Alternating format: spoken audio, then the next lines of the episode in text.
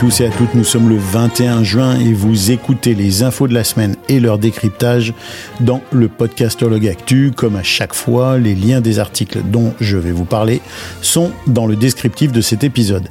Et on commence tout de suite avec un exemple très intéressant, celui d'un groupe de presse allemand qui s'appelle Fuck Service GmbH. Avouez que c'est pas facile à dire. Ils sont basés à Berlin en Allemagne et ils ont connu une transformation majeure. En fait, ils faisaient face à une baisse des ventes de journaux imprimés et ils se sont tournés de façon très importante vers les podcasts. Ils en ont fait une stratégie absolument centrale dans le groupe de presse. Ils ont été rejoindre de nouveaux auditeurs. Ils ont retrouvé un positionnement euh, à ce point intéressant et important qu'ils ont décidé de faire du podcast leur axe central de développement. Ils ont l'intention de devenir les plus importants euh, créateurs de contenu en podcast en Allemagne. Euh, et ils ont considérablement augmenté leur offre. Ils sont partis, ils étaient à 53 podcasts, ils sont maintenant à 108 podcasts. Un développement qui s'est traduit par une augmentation très significative du nombre de téléchargements, puisqu'ils sont passés de 4 millions de téléchargements en 2021 à 9,5 millions en 2022. Alors, ils ont été euh, chercher des créateurs de contenu dans le milieu audio numérique et ils ont employé euh, leurs propres créateurs de contenu, ils ont incité leurs journalistes à créer du contenu et ils sont visiblement extrêmement satisfaits de cette stratégie euh, qui semble leur réussir à merveille. Alors voilà un très bon exemple justement dans les médias de l'utilisation du podcast comme d'un axe central de développement et de rééquilibrage avec justement les, les, techniques plus traditionnelles d'information. Et puis on poursuit avec une étude du Pew Research Center qui porte sur 451 euh, podcasts les mieux classés aux États-Unis. Alors c'est une étude qui s'intéresse exclusivement à ces podcasts les mieux classés aux États-Unis. Et qu'est-ce que ça révèle? Ça révèle que le true crime est le sujet le plus important dans ces euh, podcasts euh, les plus écoutés. 24% des podcasts les plus écoutés dans les 450 en question sont du true crime. Les sujets populaires sont la politique, la gouvernance, le divertissement, la culture, euh, l'aide personnelle et les relations interpersonnelles pour 8% et environ un cinquième de ces podcasts abordent plusieurs sujets en même temps, des sujets croisés. De nombreux podcasts qui figurent parmi ces, ces 451 podcasts les plus écoutés sont des talk shows, hein, des podcasts de discussion. Euh, ça, en fait, qu'est-ce que ça reflète? Eh bien, ça reflète l'intérêt des auditeurs américains qui sont des intérêts qui sont de plus en plus diversifiés sur la culture, la politique, l'histoire et évidemment le true crime qui reste quand même une base. Et j'en j'en suis très heureux puisque, comme certains et certaines le savent, euh, je fais du true crime depuis quelques années. En ce qui concerne les podcasts axés sur l'actualité, ben 15% des podcasts étudiés dans ce top 450 des podcasts sont des podcasts d'actualité. Euh, on y parle de gouvernance, de politique, mais on y parle aussi de sport. Euh, on y parle aussi de reportages en profondeur sur certains sujets et beaucoup d'entrevues, 22% sont des entrevues. L'étude porte également sur les diffuseurs de ces podcasts. Et vous ne serez pas surpris d'apprendre qu'on y compte évidemment Spotify, Apple Podcast, Google Podcast, mais aussi Stitcher. Et un élément intéressant qui m'a semblé vraiment important de vous souligner, c'est que les trois quarts de ces podcasts ont un site web ou une landing page.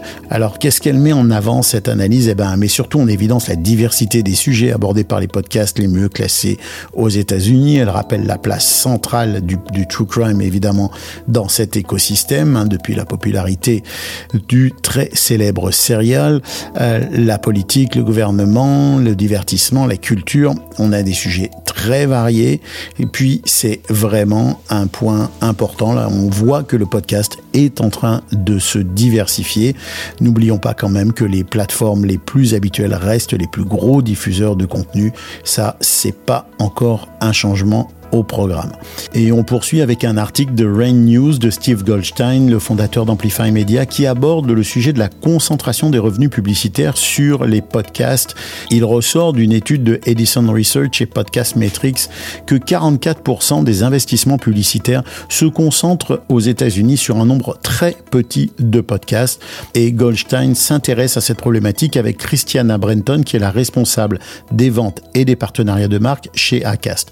Et qu'est-ce qu'elle Christiana Brenton, elle explique que la monétisation des podcasts nécessite une approche plus efficace, une utilisation plus large de la publicité programmatique. La programmatique, c'est quoi en fait? C'est de l'insertion, ce qu'on appelle l'insertion dynamique. C'est des publicités, des clips qui sont déjà enregistrés, qu'on insère automatiquement dans les podcasts. C'est pas ma formule préférée parce que je trouve que c'est presque aussi impersonnel finalement qu'une publicité à la télé et l'engagement est bien moindre, mais ça permet de faire de la publicité en masse, en très grande quantité. Donc c'est une solution qui est très utilisée par les publicitaires et par les marques qui veulent couvrir un très très large public, même si l'engagement est moins intéressant que le host reading par exemple. Alors Christiane Brenton, elle tient un, discours intéressant parce qu'elle explique que cette concentration, justement le fait que assez peu de podcasts en proportion cumulent la grande majorité des, des investissements publicitaires, c'est parce que ce sont les podcasts qui ont le plus grand reach, hein, la plus grande écoute, et donc ils attirent à eux les plus gros budgets publicitaires. Et eh ben ça fait monter leur coût par mille. Le coût par mille, c'est le, le, le, tarif qu'on paye par mille écoutes et ça fait monter de façon disproportionnée le coût par mille. Bah, c'est évidemment la question de l'offre et de la demande. Il y a peu d'offres de, très très très haut niveau et beaucoup de demandes pour euh, annoncer sur ces, sur ces contenus-là. Euh, elle encourage les annonceurs à chercher des programmes euh, au-delà de ces podcasts hyper populaires et à tenir compte de la pertinence contextuelle pour être plus efficace. De quoi on parle ici? On parle du fait qu'il euh, ne s'agit pas d'insérer de la publicité dynamique dans n'importe quel type de contenu, mais aussi de chercher à avoir un lien entre ce euh, qu'on annonce, le contenu ou, le produit ou la marque, évidemment, et le podcasteur et le public du podcasteur. Euh, c'est un article intéressant parce qu'il nous parle vraiment de la programmation des, des, publicités. Moi, pour ma part, je suis très attaché au host reading. Je trouve que le host reading a un engagement qui est énorme. D'ailleurs, les études, les dernières études le disent. Hein. Elles donnent vraiment une, un point euh, fort au host trading. Mais je comprends que pour la masse, quand on veut faire de la publicité en grande quantité, évidemment, la programmatique reste une solution. Et puis on poursuit avec le rapport Digital News Report 2023 du Reuters Institute qui donne un aperçu de l'état des podcasts d'actualité dans plusieurs pays occidentaux. Là, on parle bien du sujet des podcasts qui se consacrent à l'actualité. Et puis on voit que ça continue à attirer un public jeune, éduqué, avec un tiers des personnes qui écoutent un podcast au moins tous les mois. L'analyse de ces podcasts euh, les plus populaires révèle que les formats les plus longs, euh, les formats d'exploration, les formats qui prennent le temps d'expliquer ont la préférence du public. Euh, il y a une augmentation très significative depuis 2018. La croissance est un petit peu moins marquée que sur d'autres domaines, mais elle est quand même très très forte et elle est quand même très très très continuel. Euh, ce rapport, il met en évidence l'importance donc de ces podcasts d'actualité pour attirer un public jeune et éduqué. Il souligne aussi les défis de la monétisation, hein, parce qu'il y a toujours ce dont on vient de parler, les défis de la monétisation de son contenu, mais il y a une véritable opportunité avec le podcast d'actualité pour aller chercher un autre public. Ça rejoint presque ce qu'on disait au tout début de cette émission, de cet épisode avec nos euh, amis du groupe de presse allemand. Et puis pour finir, une brève, ça aurait été dommage de ne pas parler de Spotify encore une fois, eh bien Spotify prévoit de lancer un nouvel abonnement encore plus cher qu'ils appellent Supremium. Alors c'est le Super Premium qui offrira une qualité d'écoute haute fidélité et un accès élargi au livre audio. Donc en fait, on arrive dans la haute fidélité du côté de Spotify, mais on va la faire payer aux clients et pour faire passer la pilule, eh ben on va y ajouter des livres audio. C'est une décision qui va complètement à l'encontre du marché. La tendance du marché euh, du streaming, elle est à la concurrence, elle est ultra concurrentielle.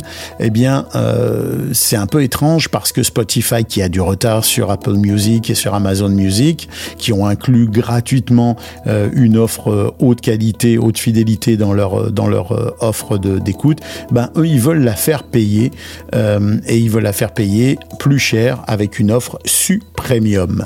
Ça questionne hein, évidemment une fois de plus sur ce que fait Spotify, sur la stratégie de Spotify. Je vous parlais dans un épisode précédent du, redressement ou du changement de stratégie euh, qui était au départ euh, tout feu tout flamme. On achète très très cher des shows, dont celui de Joe Rogan, quand même 200 millions de dollars, celui du, prince Harry et de, et de sa femme Megan à 25 millions de dollars, qui est arrêté au bout de quoi? Une vingtaine d'émissions, je pense. Euh, ça fait presque un million de dollars l'épisode. Ça fait quand même un petit peu cher en production. Bref, euh, Spotify est en train de revoir ses stratégies, mais en même temps, ils vont un peu à l'encontre du marché en ce qui concerne l'offre haute fidélité et le prix des abonnements. Alors on verra bien ce qui arrive pour eux à l'avenir. On va suivre ça de près, évidemment. Je vous rappelle que l'épisode de demain, l'épisode de jeudi, celui d'une heure, hein, celui qui est avec Bruno Guglielminetti et Philippe Chapeau, est en pause pour les vous n'entendrez pas les délicieuses voix de ces deux gentlemen. Vous allez continuer à entendre la mienne la semaine prochaine pour un nouveau podcastologue actu. L'infolettre aussi du podcastologue, celle qui est sur LinkedIn, est en pause pour quelques mois, disons, disons les deux mois d'été.